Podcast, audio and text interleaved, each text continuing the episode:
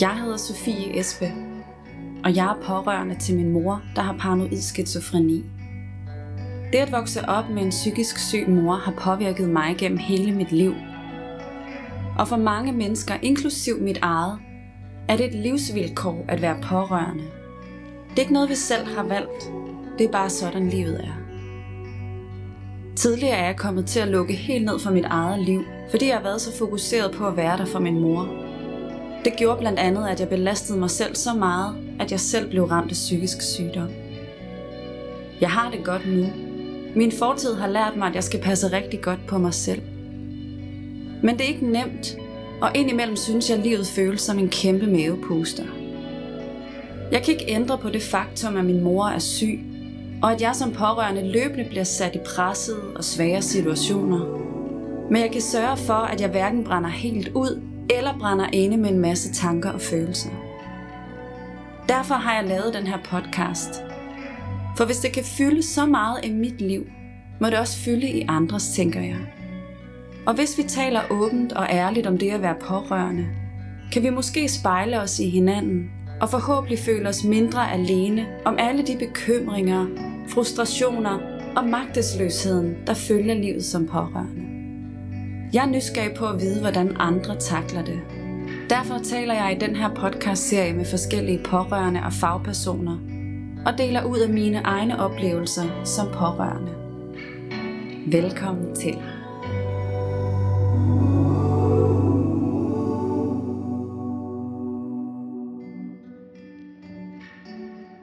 Hej alle sammen. Velkommen til Jeg er også pårørende. Vi er nået til episode 8 af den her podcast-serie, og jeg sidder som sædvanligt og speaker ind til den her podcast på mit badeværelse, fordi det simpelthen er der, hvor at der er mindst larm i min lejlighed.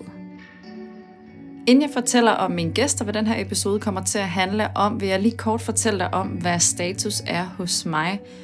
For min mor blev indlagt for cirka tre uger siden og er udskrevet igen nu. Og i forbindelse med hendes indlæggelse, så lagde jeg en video op på Instagram, på jeg er også pårørendes Instagram-profil, hvor jeg ret meget i affekt prøvede at dokumentere, hvordan jeg oplevede den her opringning, jeg fik fra min mors bosted, om at hun var blevet indlagt. Øhm, og jeg har ikke rigtig gjort noget som helst i at filme mig selv før, øh, for det er, det er ret privat, ret personligt og ret sårbart, men, men jeg er simpelthen bare så træt af, at det her system svigter os gang på gang. Svigter både mennesker med psykisk sygdom, men i høj grad også svigter os pårørende. Og da jeg ligesom stod der i øjeblikket og havde fået den der opringning, at nu var hun igen indlagt, så var der et eller andet i mig, der bare havde lyst til at, at dokumentere, hvordan det er at få sådan en opringning, for øh, det er, det er ubehageligt hver eneste gang, det sker. Og jeg oplever også, at det er de samme følelser, jeg sidder med, som sorg, frustration, stor magtesløshed. Og det er som om, at alle de erfaringer, som både fagpersoner og jeg og min mor øh, har fra tidligere indlæggelse. Det er som om, man ikke rigtig kan bruge dem igen. Man starter ligesom fra scratch, man starter forfra, og det er virkelig, det er virkelig trættende. Så jeg vil egentlig også bare lige tage tiden her til at takke alle jer, som har, øh, har kommenteret på den her video, og som har skrevet beskeder til mig privat. Øh, det er så fint at få alle jeres tilkendegivelser, og det gør mig både glad, fordi at det er rart at vide, at der er mange af jer, der kan spejle jer i min historie, og spejle jer i de pårørende, der er med i podcastens historier. Men det gør mig også bare endnu mere frustreret øh, at vide, at vi er virkelig mange, der, der, der oplever det her gang på gang, og oplever, at at stå med en stor sorg, en stor frustration, en stor magtesløshed, en masse bekymringer og en masse spørgsmål, som ikke kan blive besvaret, som ikke bliver anerkendt. Jeg har virkelig lyst til at gøre endnu mere for at ikke nødvendigvis råbe op om det her emne, men i hvert fald blive ved med at åbne op om emnet, og åbne op om, hvordan det er for mig at være pårørende. Og jeg håber også, at det kan inspirere dig, der lytter med, som er pårørende, til også at våge mod og åbne op og dele ud øh, og fortælle, hvordan det er at være pårørende. Måske ikke i en podcast, måske det først og fremmest bare er til en ven eller til et familiemedlem. Men jeg synes, det er så vigtigt, at vi fortæller de her historier, så systemet, så politikerne kan forstå, at det er et kæmpe problem, at der skal gøres noget, at det simpelthen ikke er acceptabelt, at vi lever et velfærdssamfund, hvor så mange af os føler os svigtet, og føler, at vi ikke bliver inddraget, og føler, at vi ikke bliver anerkendt. Godt, men nu skal det ikke handle mere om mig, men om dagens gæst, som også er pårørende, og som også hedder Sofie.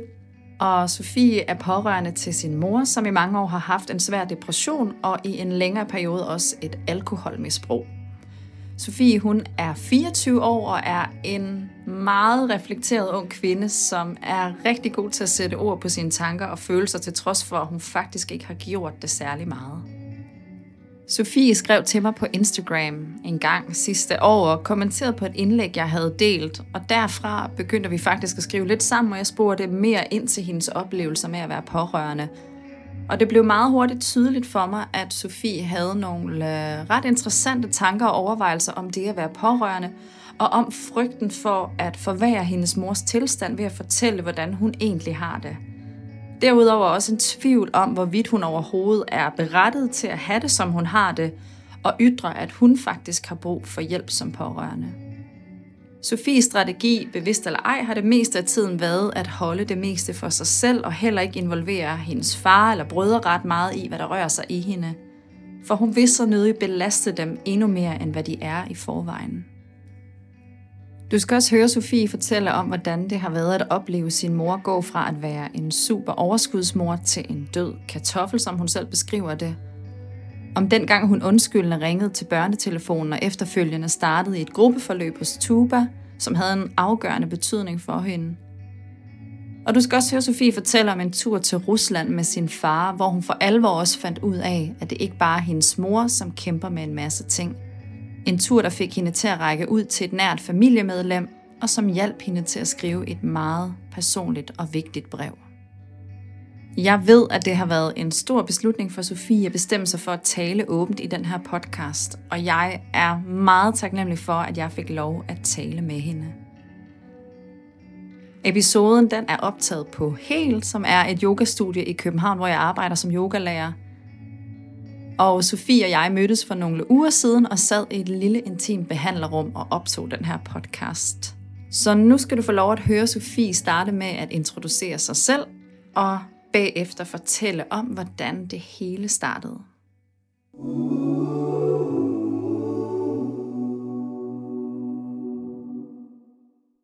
Jeg hedder Sofie, er 24 år gammel og bor i København, men øh, kommer oprindeligt fra Kalundborg.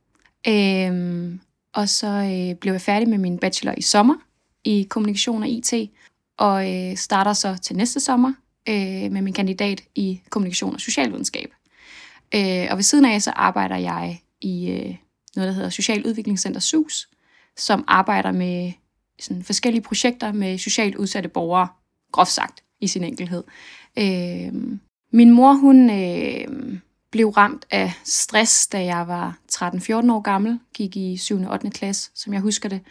Øh, og det var både stress relateret til hendes arbejde, men jeg tror i lige så høj grad stress relateret til, at hun øh, måske havde fået nok af at, at være så meget for så mange mennesker.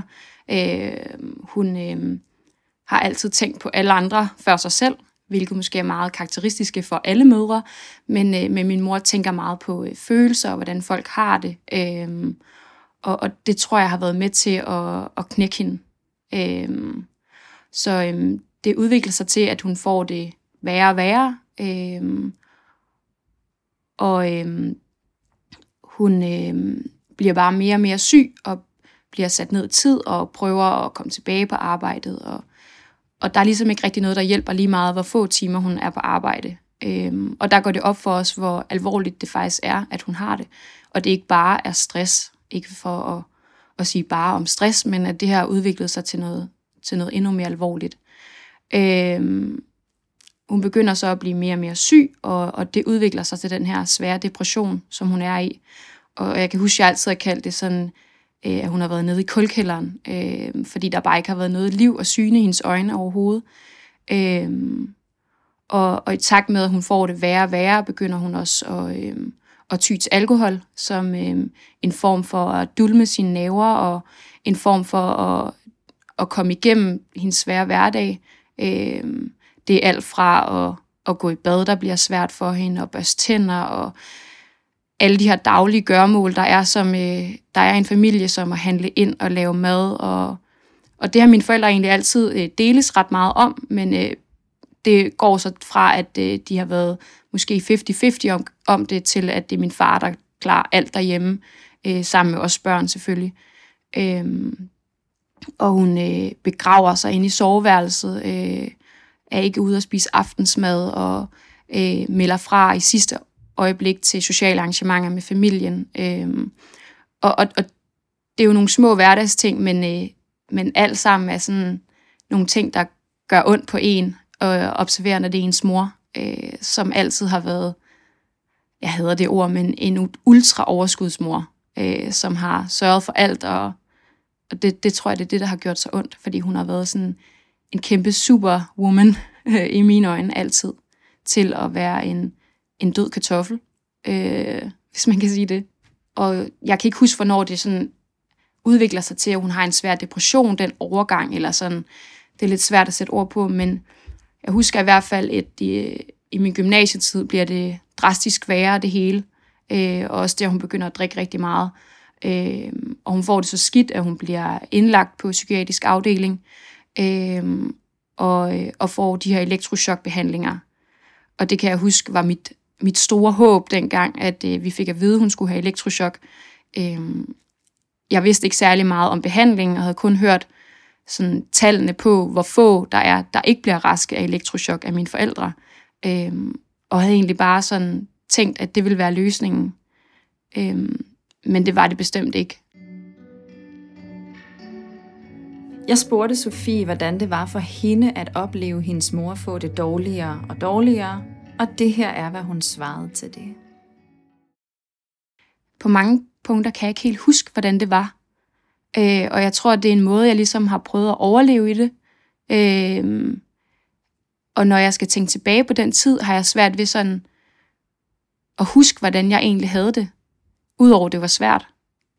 Øh, men jeg kan bare huske, at jeg gik øh, ekstremt meget på liste til altid. Øh, og jeg gjorde alt, hvad jeg overhovedet kunne for at, at, at tænke på, hvordan min mor hun kunne få det bedre. Altså, at skal jeg spørge, hvordan har hun det i dag, eller er det, er det bedre at lade være i dag? Øhm, skal jeg lave god aftensmad, så hun bliver glad, eller skal jeg øhm, sige til hende op til et familiearrangement, at det er helt okay, hvis ikke du kan tage sted, mor. Det, det forstår jeg godt.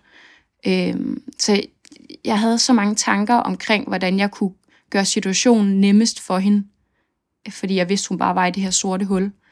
Øhm, og, og jeg kan også huske, at jeg var øh, ekstremt bekymret for, at mine forældre ville gå fra hinanden. Øh, det var ligesom endnu en bekymring, og det var også det, der gjorde, at jeg ikke havde lyst til at fortælle min far, hvordan jeg faktisk havde det. Øh, fordi han havde så meget med min mor at se til. Øh, og en ting er at være far, men en anden ting er også at være mand til en, som er en død kartoffel. Øhm, og, det, øh, og også i takt med, at man bliver ældre, ved man selv, hvad det vil sige at være i et forhold, øh, og, og hvor mange ting, der bare ikke blev opfyldt i min mor og fars forhold. Øh, og at min far har stået igennem alt det, det forstår jeg stadig ikke den dag i dag. Øh, og det er også det, jeg kan få kuldegysninger af at tænke på, at, at jeg har sagt til min far, at jeg forstår godt, hvis du øh, går fra min mor, fordi at det må være så svært at være mand i det. En ting er at være barn, der kan man ikke gøre så meget. Øh, der er man jo ligesom i den relation for altid, men øh, som mand og kvinde kan man jo skilles. Øh, men det betød alverdens, at min far blev i det. Øh, det, øh, det gjorde ligesom, at, at jeg vidste, at de, kunne, de kan altså klare alt, mine forældre, hvis øh, de kan blive ved med at være sammen, og min mor har det så skidt. Der var også en periode, hvor min mor hun øh, flyttede ud på en campingplads, øh, fordi hun ikke kunne holde ud hverken at være mor eller kone. Øh, og selvom hun jo ikke arbejdede længere, der var ikke nogen krav på, på den måde, så følte hun stadig, at hun havde nogle krav som mor og som, som hustru. Så det gjorde, at hun flyttede på en campingplads øh, i nogle uger tæt på os. Øh, og det gjorde mig jo ekstremt ked af det, for jeg var bange for, at det var første skridt til, at mine forældre skulle skilles, og jeg vidste, at hvis min mor skulle være alene, så ville hun kun gå, så ville hun være så selvdestruktiv, at jeg ville frygte for, at hun skulle ja, tage sit eget liv. Øhm, så det var, en, det var en hård periode i gymnasietiden. Ja. ja. Altså, jeg kan jo øh, genkende til det nærmest alt, hvad du siger. Og øh, jeg kan, kan mærke, at det selv også først er gået op for mig, efter jeg er blevet voksen, hvordan det egentlig påvirkede mig at være barn.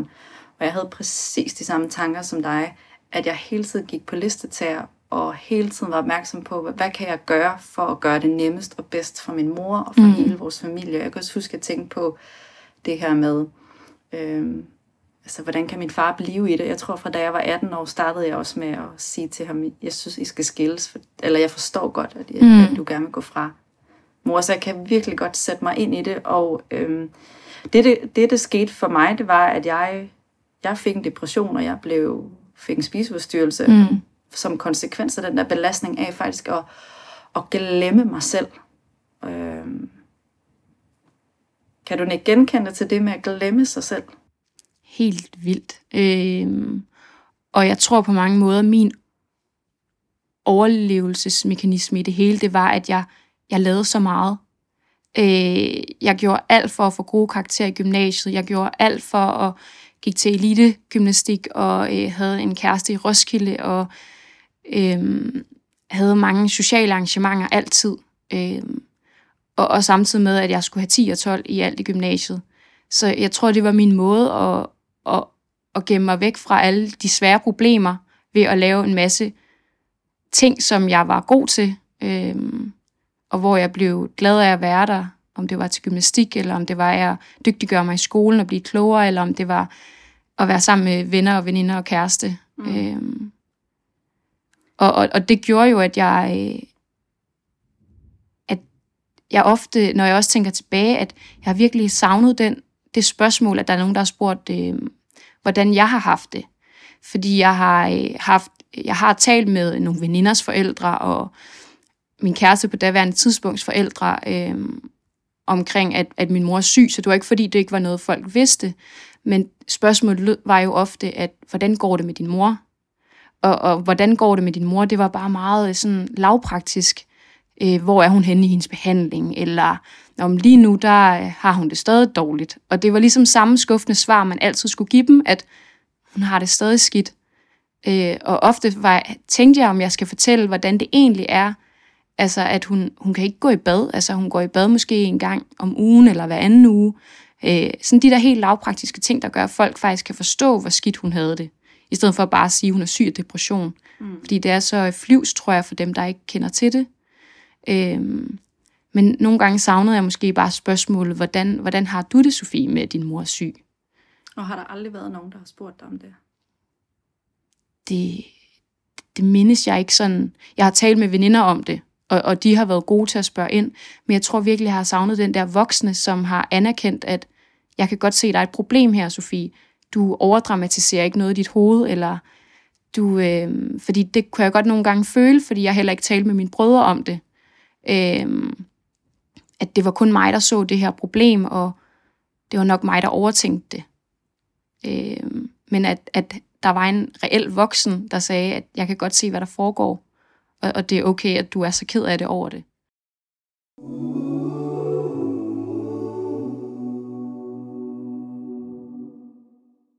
Jeg kan huske dengang, hvor min mor hun var, øh, skulle indlægges og få de her elektrochokbehandlinger i 2G, der øh, skriver jeg til min engelsklærer, at øh, jeg kan ikke huske, om det var, fordi jeg ikke kunne komme i skole de to næste dage, fordi jeg skulle, det påvirkede mig så meget, og jeg skulle ind og besøge min mor, eller om det var, fordi jeg ikke kunne aflevere en opgave.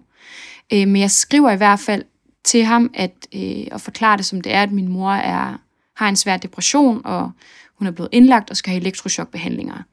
Øhm, og, jeg, og jeg kan huske, at jeg skrev det i håb om, at han ville, øh, ville snakke med mig. Fordi det var en, som jeg tænkte, der har øh, forståelse for det. Øh, og han skrev en rigtig fin mail tilbage om, at det var han virkelig ked af at høre, og ja, skrev nogle fine ting. Men jeg, jeg havde bare sådan brug for, at han skrev, skal vi ikke tage en snak, eller skal du ikke tale med, øh, vi havde sådan en skolepsykolog, skal du ikke tale med hende? Øh, at, man, at han faktisk bare gjorde det. Lad os tage den snak, i stedet for kun at skrive, at det var han ked af. Øh, og jeg husker det som, at jeg, jeg blev rigtig ked af den mail, han sendte tilbage, fordi jeg bare havde brug for, at, at han sagde, det skal vi snakke om det her, Sofie. Ja. Øh, og der vil jeg, jeg vil bare ønske, at øh, både, både i folkeskolen, men også gymnasiet, at, at man har en snak med eleverne om, hvordan de har det. Og ikke, hvordan det går i skolen. Ikke med hvilke karakterer, hvor godt de klarer det, men hvordan de faktisk har det. Og hvad sker der hjemme i din familie, og hvad, hvad går du og tumler med? Øhm, at det ligesom var en del af at gå i gymnasiet. Øh, eller folkeskolen for den sags skyld. Jeg er helt enig med Sofie om, at der virkelig burde være meget mere fokus i skolerne på, hvordan børnene har det, og hvordan det går derhjemme, frem for hvordan det går i det enkelte fag, og, og hvilke karakterer man får. Og det kan sagtens være, at der er meget mere fokus på det nu i både skoler og gymnasier, end der var tidligere, da jeg gik i skole, og da Sofie gik i skole. Men i hvert fald er det, er det virkelig en, et vigtigt emne og et, en vigtig ting, at, at der findes noget for børnene der. Videre i vores samtale, så spurgte jeg også mere ind til Sofie og hendes mors forhold. For Sofie fortalte mig nemlig tidligere, da vi skrev sammen på Instagram, at de faktisk har et meget tæt forhold og ligner hinanden rigtig meget. Men at der findes den her ene store ting, som de ikke snakker om. Og det er, hvad det gør ved Sofie at være pårørende til sin mor. Det er, det er virkelig svært at sætte ord på, fordi det har været sådan en naturlig del af vores forhold i så mange år at lige præcis det emne har jeg ikke snakket med hende om, hvad det gør ved mig. Men vi, vi er, øh, min kusine, som jeg er rigtig, rigtig tæt med, øh, og som jo også kender min mor ekstremt godt, hun siger altid, at, at min mor er mig i en ældre udgave på mange områder. Øh, fordi vi begge to er dem, der sådan, kan man kalde det en, en overpleaser, øh, der tænker på alt og alle, øh, men som også samtidig er ekstremt samvittighedsfulde og øh, selvkritiske. Og, øh, og det er aldrig noget, min mor sådan, hun har altid givet udtryk for, at det, at det vigtigste for hende, det er, at vi er glade. Det er ikke, om vi får høje karakterer, eller om vi klarer os godt til den sportsgren, vi nu går til. Men jeg tror egentlig, det der har, øh, jeg har kunne spejle mig mest i, det er den måde, min mor har været over for sig selv på. Og det gør, at det er sådan, jeg også måske er blevet. Fordi mm. hun, har jo aldrig, hun har jo aldrig vil have, at jeg skulle være selvkritisk. Men det har hun jo været over for sig selv. I høj grad. Og hun har altid sagt, hvis jeg så fik syv, Sofie, det er også okay. Øh, jeg vil bare gerne have, at du er glad. Øh, men, men handlinger vejer bare højere end ord. Altså, så den måde, hun har været over for sig selv på, tror jeg, jeg har spejlet mig i. Øh, og er blevet ret meget som hende, og, og er også meget sårbar, som min mor også er. Øhm, og, og det er måske også der, min store frygt ligger i, at jeg selv en dag udvikler depression eller en anden psykisk sygdom. Øhm, og, og jeg synes næsten, det er pinligt at sige højt, at man kan være bange for at, at selv at få det en dag, fordi det kan jeg jo bare selv gøre noget ved. ved. Men jeg kan bare mærke, at mange af de mønstre, den måde jeg tænker på, er meget lige min mor. Øh, så det har, øh, jeg har jo ofte følt, at jeg holder noget hemmeligt over for min mor, i og med, at jeg ikke fortæller hende, hvad det gør ved mig, at hun er syg. Øh, jeg har heller ikke fortalt hende, at øh, jeg har gået i det, der hedder tuba, Øhm gruppe. Det har jeg heller ikke fortalt hende om, at, øh, at jeg har gået i halvandet år. Fordi at hun ville blive sønderknust, hvis hun vidste, hvordan det påvirkede mig. Øh, Ja, så det, det jeg tænkte på at spørge dig om, hvad er, hvad er det, du er bange for, eller hvorfor vil du ikke fortælle hende om det? Hvad ja. det gør ved dig? Jamen, dybest set er jeg bange for, at hun går helt ned med fladet, hvis hun hørte, hvordan jeg havde det. Øh, og at, øh, at hun kunne finde på at tage sit eget liv, er jo min største frygt. Øh, og jeg er bange for, at, at mine følelser hvordan jeg har det, forårsaget af min mors depression. Det er jo ikke min mors skyld, at hun har fået depression. Det er jo depressionens skyld, at jeg har det, som jeg har det. Øh, jeg er simpelthen bange for, at, øh, at hun vil tage for meget ansvar på sin skuldre, at det er hendes skyld, at jeg har det, som jeg har det, og, og det kunne udløse, at hun kunne ja, finde på at gøre skade ved sig selv.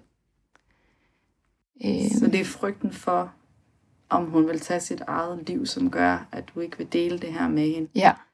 Øhm, det er jo virkelig øh, vildt, Sofie. Ja, altså hårde ting. Øh, og jeg kan se, at du bliver rørt nu. Det er helt okay. Jeg kan godt forstå det. Jeg har selv haft de tanker. Øh, jeg har heller aldrig delt øh, med min mor. Min mor ved heller ikke, hvad det har gjort med mig. Og øh, jeg har i, i podcasten tidligere beskrevet det som, som sådan en stor elefant i rummet.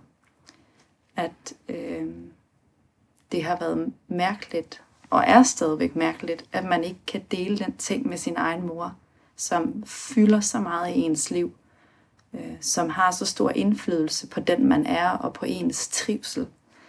Øh, så jeg kan virkelig godt sætte mig ind i dine, dine tanker.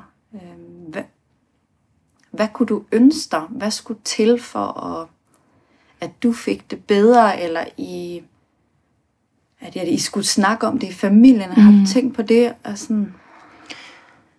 Jeg tror, at jeg, jeg kan ikke få mig selv til det, før at, at jeg talte med en, en fagperson, måske, som kunne sige, at det er sådan her, du skal gribe det an, øh, når du skal tale med din mor om, hvordan du har det.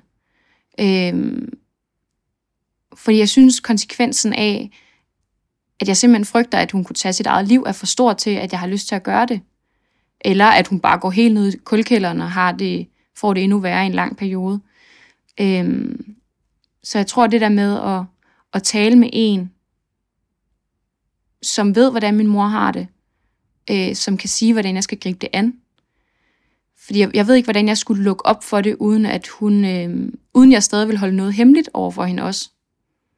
Øh, jeg har nogle gange givet udtryk for, at sådan, sagt det på en meget mild måde, at min mor, det kan også nogle gange godt påvirke mig, at du er syg. Øhm, men det går jo nok det hele. Jeg skal nok altså, klare den. Det skal du ikke tænke på. Øhm, men kommet med små, øhm, jeg vil ikke kalde det stikpiller, fordi det lyder sådan angribende, men sådan... Hints. Ja, hints om, at det påvirker mig lidt. Øhm, men slet ikke hvor høj grad, eller eller hvor ofte jeg tænker på det, øhm, og hvor meget jeg har tænkt på det. Øhm, ved din far, hvor meget det påvirker dig? Han ved det mere, end min mor gør. Øhm, men nej, ikke ind til benet overhovedet. Jeg har fortalt ham dengang, jeg startede i Tuba, at, at jeg startede i Tuba. Øhm, men, øh, og jeg fortalte, at det var noget, jeg havde brug for øh, at gøre for mig selv, og jeg håber ikke, at jeg skuffede ham. Øh, og, og hans svar og reaktion til det var jo bare, at han var, blev vildt rørt og glad for, at jeg gjorde det og passede på mig selv, fordi han ville ønske, at han kunne give mig de redskaber til, hvordan man skulle gøre, fordi han jo heller ikke ved det. Han er lige så uvidende, som jeg er i den her situation. Øh, så han blev egentlig bare vildt rørt over, at jeg gjorde det, og Ja, men måske også forbavset følte jeg over, at det faktisk påvirkede mig så meget. Og jeg tror nogle gange, den forbavselse over, at det påvirker mig så meget fra min, far, altså min reaktion fra min far, har gjort, at jeg igen tænker, ej, er det mig, der overdramatiserer det? Er det egentlig så slemt? Øhm. Så sådan en følelse af at være alene om det, du, de følelser, ja. du har, om de er reelle? Ja, meget. Øhm, og da jeg starter i det her forløb hos Tuba, går det op for mig, at, at det er et problem. Og, at, øh, og, og det betyder så afsindig meget for mig, at både terapeuten, men også de andre i gruppen øh, forstår det. Og at de øh, forstår godt, at jeg er ked af det. det. Jeg ved ikke hvorfor, men det gjorde alverdens til forskel for mig. Øh, og jeg udviklede mig ekstremt meget af at gå, gå der, og forstå mig selv bedre også, og, og hele min opvækst egentlig. Jeg spurgte Sofie, om hun ikke ville fortælle lidt mere om hendes forløb hos Tuba, og om hvordan hun i første omgang fik kontakt til dem, og det skal du høre hende fortælle lidt om her. Jeg, øh, det var en lang periode, hvor at jeg virkelig ikke havde besøgt mine forældre særlig meget, fordi at alkohol fyldte så meget derhjemme. Øh, og i takt med, min mor hun drak ekstremt meget, og på mærkelige tidspunkter af døgnet, og, øh, og altid var fuld om aftenen, øh, og startede sådan om morgenen med at drikke, så begyndte jeg ligesom at, at forstå, at det her det er et problem. Øh, og øh, der er øh, en dag, hvor jeg kommer hjem fra mine forældre, der er, jeg ved ikke, hvem jeg skal kontakte, fordi jeg er så sønder knust over, hvordan det står til derhjemme. Øh, og, og det eneste, jeg kan komme i tanke om, det er børnetelefonen. Øh, men jeg vidste jo også godt, at jeg er over 18 år på det her tidspunkt. Jeg tror, jeg var 20 år gammel. Øh, så jeg følte mig heller ikke berettiget til at ringe til børnetelefonen, for jeg tænkte, det er jo børn og unge mellem, ja, højst 18 år, tænkte jeg, at man, øh, at man må ringe til børnetelefonen. Og jeg kan huske, at jeg undskylder, da jeg ringer til dem og siger, at jeg er virkelig ked af, at jeg ringer. Øh, jeg ved godt, at jeg slet ikke er berettet til at ringe til jer, fordi at jeg er langt over 18. Øh, men jeg ved simpelthen ikke, hvem jeg ellers skal ringe til. Og så siger hun sådan, det er fuldstændig lige meget. Hvad, hvad har du? Eller hvad vil du gerne fortælle mig? Hvordan har du det? Og så kan jeg ikke få et ord sagt, fordi jeg bare brød sammen. Og at der er bare en voksen, der gerne vil lytte på en. Øh, og jeg fortæller så, hvad der er sket, og hvordan det står til derhjemme. Og, øh, og hun er bare så fin i samtalen og anerkender det hele fuldkommen, og, og siger, at hun synes, jeg skulle søge øh, hjælp i det, der hedder TUBA, som er terapi for børn og unge af, af børn af misbrugere. Øh, jeg tror ikke kun det er alkohol, jeg tror også, det er øh, stofmisbrug. Øh, og det var en forening, jeg ikke havde hørt om før, øh, og finder så ud af nu, at det er en rigtig kendt forening, øh, eller en organisation. Øh, og jeg tager så kontakt til Tuba og ringer til dem, og er igen ekstremt undskyldende, da jeg ringer, fordi at jeg måske heller ikke igen føler mig berettet, fordi egentlig er det jo mest min mors depression, der fylder, og ikke alkoholforbruget. Det er ligesom bare en følgevirkning af, at hun har depres- svær depression. Øhm, så jeg følte igen, at, at jeg måske ikke passede ind i tuba, øh, og at de andre, der går der, de må have det meget værre, end jeg har det, og min mor er jo ikke den type alkoholiker, som er nede, står nede ved brusen og har en vodkaflaske i hånden. Altså, øh, og, og det havde jeg svært ved sådan, og jeg var ekstremt uvidende om, hvad alkoholisme er, øh, og, og havde egentlig kun én tanke om, hvad en alkoholiker er, hvilket jeg bare har fundet ud af, at der er så mange former for både psykisk syge, men også alkoholikere. Øh, så jeg har lært ekstremt meget af det. Og så startede jeg i Tuba. Øh, og jeg husker, at første gang jeg var der, der skal man have taget sådan en test af sådan en slags spørgeskema øh, af, hvordan man har det. Og øh, der øh, rangede jeg sådan ud på alle parametre i forhold til at posttraumatisk stress.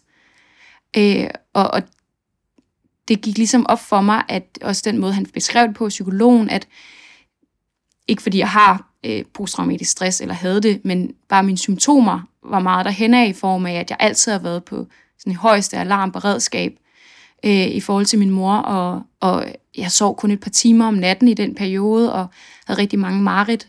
øh, om alt muligt, øh, og, og svært ved at koncentrere mig, og der var ligesom en masse parametre, der gjorde, at, at jeg havde symptomer på posttraumatisk stress. Øh, og der gik det op for mig, at det er faktisk, det er ikke fordi, man har brug for en diagnose på en, fordi det var heller ikke fordi, jeg blev diagnostiseret med posttraumatisk stress overhovedet, men bare det, at der var nogle symptomer på, at der er grund til, at jeg skal passe på mig selv. Øh, og så startede jeg i Tuba i et terapi, hvor vi var ja, otte piger, øh, som alle havde forældre, øh, der drak. Øh, og det lærte jeg ekstremt meget af. Øh, og jeg kunne spejle mig i, de, i alles historier på forskellige måder, øh, eller i alles følelser på forskellige måder. Øh, så selvom alt det her har været en ekstrem hård øh, livsperiode, hvis man kan kalde det det, så øh, har jeg samtidig lært ekstremt meget af det, og jeg føler også på mange måder, at jeg er blevet et mere vidende menneske om, at verden ikke er sort-hvid, og bare fordi man har et godt job, eller øh, ja, man har en god karakter, eller whatever, så er det ikke ens betydende med, at man har det godt.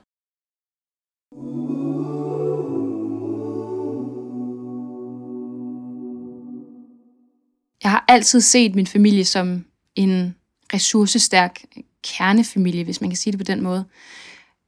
Øhm, også fordi, at min mors sygdom først sker, da jeg er de her 13-14 år gammel, så hele min barndom husker jeg kun gode ting fra, og mine forældre er gået meget op i, at vi har gjort vores bedste i skolen, og vi har gået til sportsaktiviteter, og mine forældre har været med i forældreråd, og været dem, der har kørt os til sport, og øhm, dem, der har lavet kagen til klassefesten. Og de der forældre, som, øhm, som de andre børn gerne vil snakke med, øhm, og øh, haft nogle fine jobs, ikke noget prangende, men bare sådan, vi har haft mulighed for at tage ud og rejse to gange om året, og alle de her ting, der gør, at, at det er den måde, jeg har opfattet vores familie på, som en ressourcestærk familie, og måske også sådan andre udefra set har opfattet vores familie som. Øh, fordi det var vi også.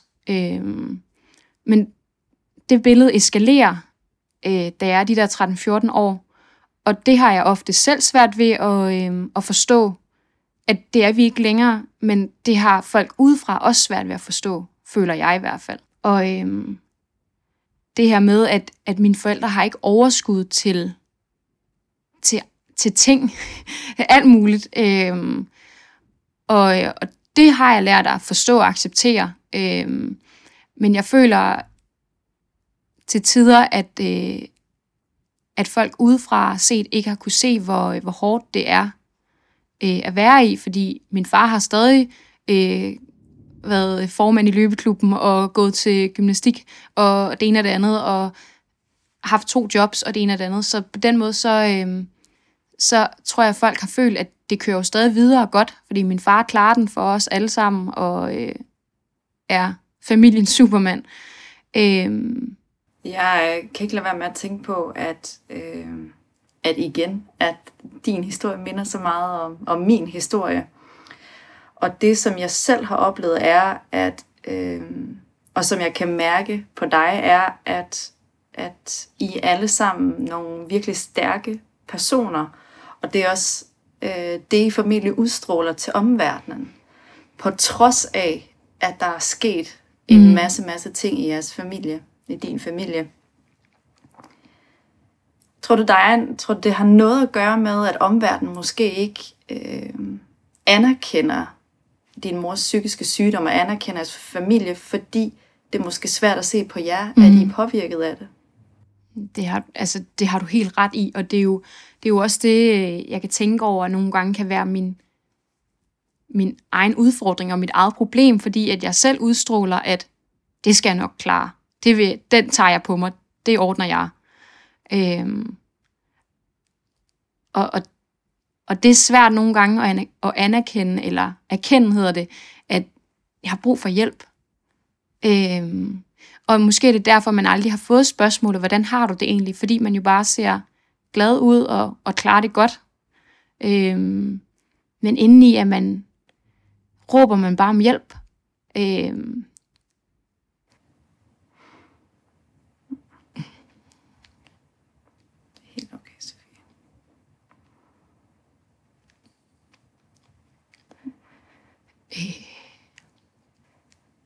Er du blevet bedre til at spørge om hjælp? Jeg synes ikke, jeg er blevet bedre til at spørge om hjælp. Øhm, men samtidig har jeg jo opsøgt Tuba og ringet til børnetelefonen og læst rigtig meget om, hvad psykisk sygdom er og hvad en svær depression er. Øhm, og taget kontakt til nogle familiemedlemmer. Øh, efterfølgende i forbindelse med nogle andre ting i familien, øh, som øh, har gjort, at jeg i hvert fald har, har ytret, at jeg har brug for hjælp.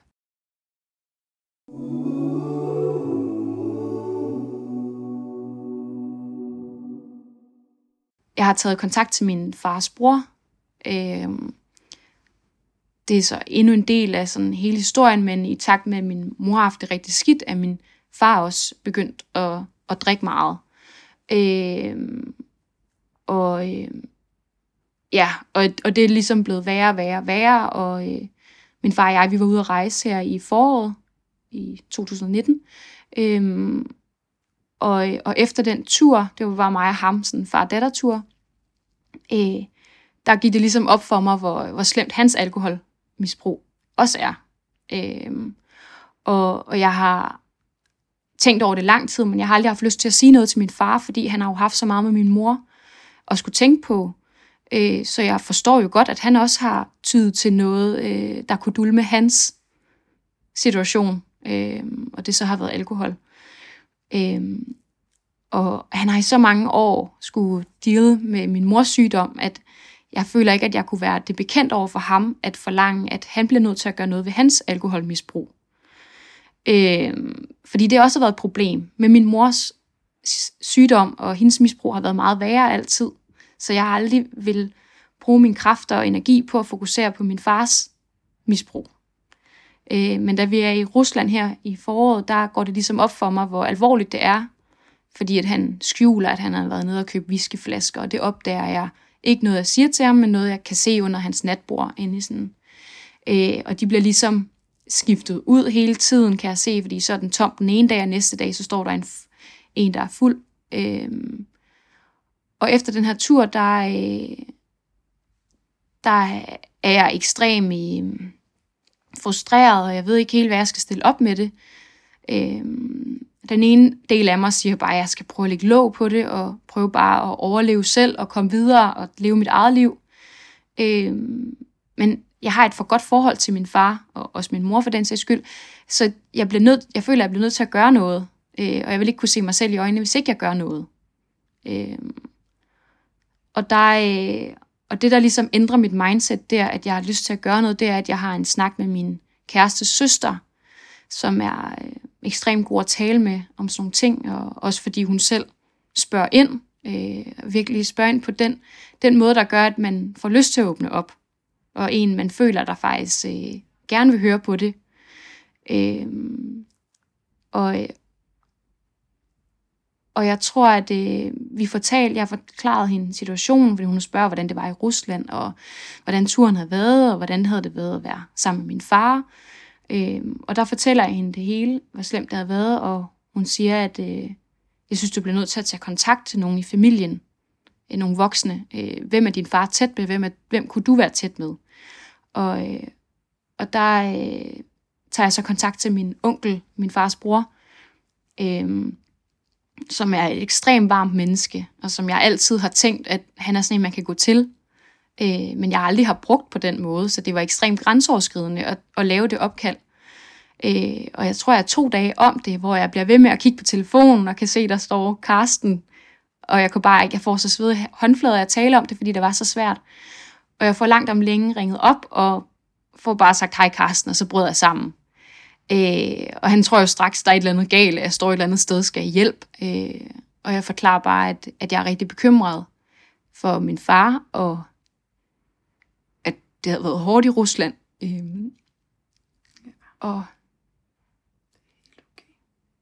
han spørger så, eller han siger så, at han synes, jeg skal komme med det samme.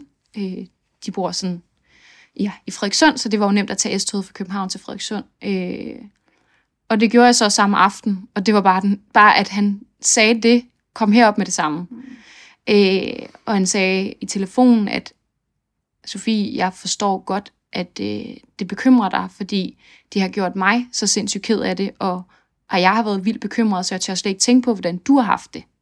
Og det var bare så vildt og, øh, og lettende at få det at vide, særligt af ham som jo er bror til min, min far. Øh, og så ja, ender jeg med at være der hele aften og taler både med ham og min tante, hans kone. Øh, og vi aftaler, at jeg skal skrive et brev til min far øh, omkring, at det bekymrer mig, fordi jeg har aldrig sagt det sort på hvidt til min far, udover sådan lidt irriterende stikpiller, sådan, Æh, kan du ikke lade være med at tage til et glas vin, eller... Øh, og der er min far jo bare blevet irriteret, og det forstår jeg også godt. Det er jo ikke en rar måde, når man godt ved, at man har et problem. Øh, så øh, der skriver jeg et, et meget øh, sådan, kærligt og omsorgsfuldt brev til min far, og jeg skriver, øh, jeg fokuserer hele brevet på, hvad det gør ved mig, at han drikker. Fordi at det kan han ikke tage fra mig, at, øh, hvad det gør ved mig. Øh, og jeg ender faktisk med på vej hjem i toget øh, fra Frederikssund af kl. 1 om natten, og ringer til min mor. Øh, hun tager aldrig telefonen om aftenen, så det er helt vildt, at hun tager telefonen på det her tidspunkt, fordi hun så har haft svært ved at sove. Øh, og hun tager så telefonen, og jeg fortæller, om jeg kan komme hjem til min mor og far i morgen tidlig, for jeg vil gerne øh, nå at snakke med min far, inden at han drikker noget. Øh, og, og jeg fortæller så, at jeg har været hos øh, min onkel og tante, og hvor slemt det har været i Rusland. Det har jeg slet ikke fortalt hende. Og hun, hun er ekstremt forstående, og sådan, hold da op, Sofie, ja, selvfølgelig, og du kan bare komme i morgen. Øh, så jeg tager toget til Kalundborg dagen efter, øh, ved en 8 tid, når jeg er hjemme hos mine forældre. Det er halv 10 cirka. Øh, og siger bare til min far, at øh, lad os gå ind ved spisebordet og sætte os.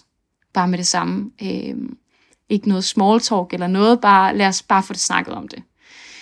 Øh, og jeg vil gerne have min mor, og sidder der bare sådan, så ja, det er ligesom noget, vi alle tre er en del af. Øh, og læser brevet højt, og min far bliver jo ekstremt bevæget.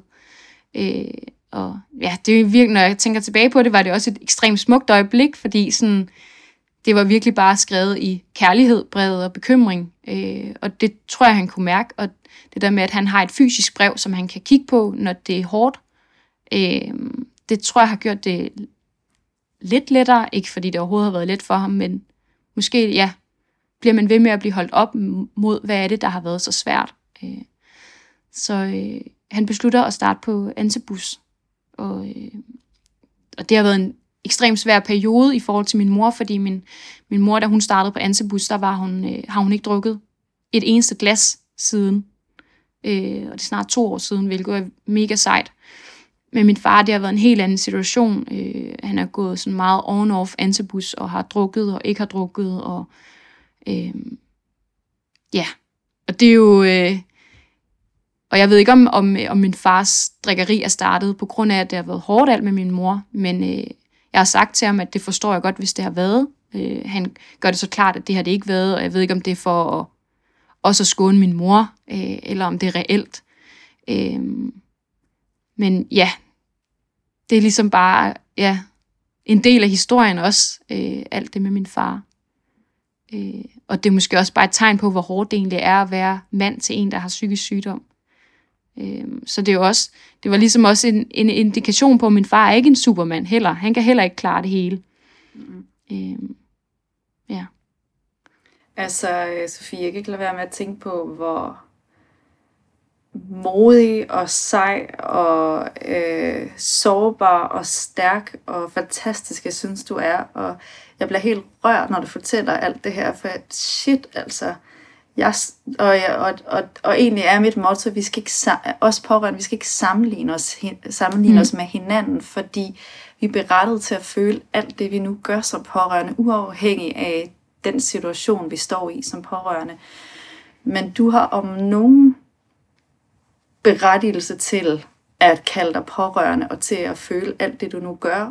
Øhm, og det du fortæller med din far også gør enormt meget indtryk på mig, og jeg kan ikke lade være med at tænke på, at du sidder og er så fattet her, og jeg kan selvfølgelig godt se på dig, at du bliver lidt rørt indimellem, hvilket er helt forståeligt og så okay, men så hvad gør du for at passe på dig selv? Og gør du noget for at passe på dig selv? Og kan du holde til at være den her stærke person fremadrettet? Øhm og først og fremmest, så er jeg jo, så, og det er jo så fjollet, men jeg, jeg bliver så glad, når du siger, at jeg er berettet til at være pårørende. Øh, og det er jo fjollet, at man igen, igen, igen først skal vide det, når der er en anden, der siger, at man er berettet til at være pårørende. Øh, men øh, men det, ja, det gør mig først og fremmest glad. Øh, men mere at passe på mig selv. Altså, jeg, øh, jeg taler meget med mine veninder og min kæreste og, og hans familie om det. Men den der, øh, den der helt grundlæggende, hvordan går det egentlig? altså sådan helt inden, hvordan jeg har det. Det er jeg dårlig til at få sagt. Øh, og det er jo måske også fordi, at, at øh, man vil heller ikke trække nogen ned. Altså sådan, hvis jeg skulle fortælle om, hvordan det påvirker, så skulle jeg sige noget dagligt næsten til min kæreste eller mine veninder. Og man kan ofte få den følelse at sådan, ej, nu må de også være trætte af at høre om det her problem. Øh, kan du ikke komme videre? Og det er jeg sikker på, at de ikke tænker, altså, fordi de er så omsorgsfulde og, øh, ja, øh, og spørger ind. Men, øh, men man sidder bare med den følelse af, sådan, ej, nu skal jeg nok snart øh, lukke af for den her samtale, så vi kan snakke om noget andet. Fordi jeg ved godt, det fylder meget altid. Øh, altså det ultimative, det er jo, at, og som du også siger, det der med, dine følelser er berettiget. Altså sådan, det er måske det, der egentlig er hele omdrejningspunktet for, hvordan jeg har det, at sådan, det er okay, at du føler, som du føler. Og Det har jeg, det, det er stadig svært nogle gange i nogle situationer. Øhm, fordi nogle gange vil man jo også gerne være mere end bare øh, en pårørende. Eller sådan, jeg ved ikke, hvordan man skal forklare det, men jeg, forstår jeg, er, også, jeg er også alle de andre ting, øh, og jeg kan godt være glad, og øh, jeg kan godt være glad. Jeg er tit glad, og, og, øh, og, og vil gerne være en sjov og god veninde, og de her ting, og en god kæreste. Øh. Så nogle gange er jeg bare bange for, at det andet, det fylder for meget. Øh, at det er sådan, folk opfatter mig, at, øh, at jeg gerne vil snakke for meget om det. Det er svært at beskrive, hvordan, men jeg er altid bare lidt øh, bekymret for, at, øh, at folk synes, at, øh, at jeg taler for meget om det. Øhm, og det er jo kun med mine veninder og kæreste, jeg gør det. Det er ikke med fremmede mennesker på den måde, jeg vil fortælle det. Men øh, det er nok det er min største frygt, frygt bunder i. Men det har også været endnu en at få min kæreste ind her, der har set hele familien, øh, og særligt også her i de senere år med drikkeriet. Det har været endnu en faktor, der har gjort, at, øh, at jeg har følt mig berettet til at føle, som jeg gør. Fordi han også siger, Sofie, jeg kan godt se problemet her. Mm. Øhm. Og det er jo det, der er så fjollet, at jeg skal have andres accept hver gang, øh, af at de også godt kan se, at der er et problem, eller en anerkendelse. At jeg ikke bare selv kan sige til mig selv, at,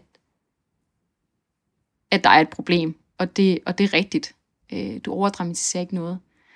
Øhm, men jeg er tit også, når jeg, altså jeg vil, jeg vil også vildt gerne gå i nogle af de der grupper for pårørende, men jeg synes tit så, er det enten, øh, så skal man være under 18, eller, og det kan godt være, at jeg har været inde for de forkerte sider, øh, men min mor er jo også stoppet med at drikke, så jeg, jeg føler heller ikke, at jeg er berettet til at gå i tuba længere, og sådan, der er en masse steder, hvor passer man egentlig ind, øh, hvis man gerne vil have hjælp, men, øh, men man ikke øh, har penge til at gå til en psykolog.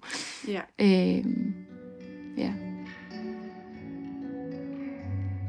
Jeg er så enig med Sofie. Det burde virkelig være meget mere tilgængeligt at kunne få hjælp som pårørende, og kunne få gratis hjælp. Og jeg ved, at der findes foreninger og organisationer som Bedre Psykiatri, Sind og Psykiatrifonden, som gør rigtig meget, som tilbyder rigtig meget rådgivning, øh, pårørende grupper og, og hjælp gratis til pårørende, men det er givetvis ikke nok, fordi vi har så mange pårørende, og vi har alle brug for hjælp i mindre eller høj grad. Så sidder du og lytter med og kender til gratis tilbud til pårørende, hvor Sofie og for den skyld andre pårørende kan være med, så kontakt mig virkelig gerne, enten via Facebook eller Instagram, eller via mailen, jeg er også snabelaggmail.com. Der er virkelig ekstremt meget brug for mere hjælp til pårørende, og jeg har også selv lyst til at, at starte noget og udvikle den her podcast til en endnu større platform, hvor der blandt andet skal være pårørende grupper og gratis terapi til pårørende. Men her til sidst i vores samtale, så spurgte jeg Sofie, om hendes forældre skal høre den her podcast, om det ville være en god idé, om hun havde lyst til, at de skulle lytte til den. Og det her er, hvad hun svarede til det. altså, jeg har jo hele tiden tænkt, at det skal de ikke høre. Øhm, jeg har heller ikke sagt, at jeg skal være med i en podcast. Øhm, det kan være, at når det kommer ud, og at jeg lytter til det, at jeg tænker, at, øhm, at det vil være en god anledning til, at de hører, hvordan jeg har det. Men jeg er simpelthen øh, for bange for, at jeg har sagt for mange øh, frygtelige ting til, at, øh, at, de skal høre det, at de vil blive sønderknust. Øh, ja. Og måske i første omgang ikke dine forældre og, og ikke skal, skal vide om det eller høre det, men måske din onkel, eller mm. måske dine brødre, eller måske nogle andre i familien. Ja, helt klart. Dem vil jeg sige det til. Ja. Øhm, og, og det er jo også det er utroligt, hvor, øh, hvor stor betydning de mennesker, der har ragt ud til en, har, har gjort for mig. Altså sådan, øh, jeg vil være øh, både min øh, min kærestes søster øh, og min onkel. Sådan, jeg er virkelig dybt taknemmelig for, at, at de har øh, sat ord på, at de godt kan se problemet, og, og de vil gerne hjælpe, eller sådan ja. har båret mig i den rette vej øh, på forskellige måder. Øh, også alle mulige andre øh, veninder og min kusine og sådan. Men det betyder bare så meget, øh, og det er virkelig, det vil altid betyde noget specielt, de mennesker, der har gjort det. Øh, men ja, jeg, jeg ved ikke, om mine forældre skal høre det. Det må jeg... Øh, jeg må mærke min mavefornemmelse, hvad den siger, når jeg lytter til episoden. Øhm, fordi jeg tror måske også, det, det er jo også en god terapi for en selv, at man lytter til, gud, er det egentlig sådan, jeg har det? Kom de ord lige ud af min mund? mm. øhm, og det kan måske virke lidt skræmmende øh, for en selv. Men øhm, jo også hele den, det forløb, jeg gik i tuba, øh, hvordan jeg havde det til sidst. En ting var også, at min mor stoppede med at drikke, men de test, jeg fik, eller det der spørgeskema, jeg så skulle tage til sidst, da jeg sluttede tuba, øh, og hvordan jeg havde det med, at jeg lige pludselig kunne sove om natten, og jeg havde ikke mareridt længere. Det var sådan nogle ydre faktorer, der gjorde, at jeg kunne se, at jeg har det virkelig meget bedre, fordi jeg har fået talt om det her med nogle mennesker, som er i samme situation, og en terapeut, der kan sige nogle, nogle hjælpende øh, ting på vejen med til en. Ikke? Ja. Øh, ja. Oh yes, det er så vigtigt og så helende at tale med andre pårørende og tale med andre, der er i tilsvarende situation som en selv, og også meget gerne i en gruppe eller et rum, der er faciliteret af en terapeut eller en anden slags fagperson. Jeg kan virkelig ikke sige det nok, hvor meget det har hjulpet mig at være i en pårørende gruppe, hvor meget det har hjulpet mig at lave den her podcast og dele min historie med jer og med andre pårørende – og jeg håber, at dig, der lytter med, som er pårørende, som måske ikke rigtig har været klar til at åbne op endnu, at du får inspiration til og mod til at langsomt begynde at tale om, at du er pårørende og hvad det gør ved dig. Måske ikke i en podcast eller noget større forum. Måske det bare starter helt basic med, at du deler det med din bedste ven eller med et nært familiemedlem.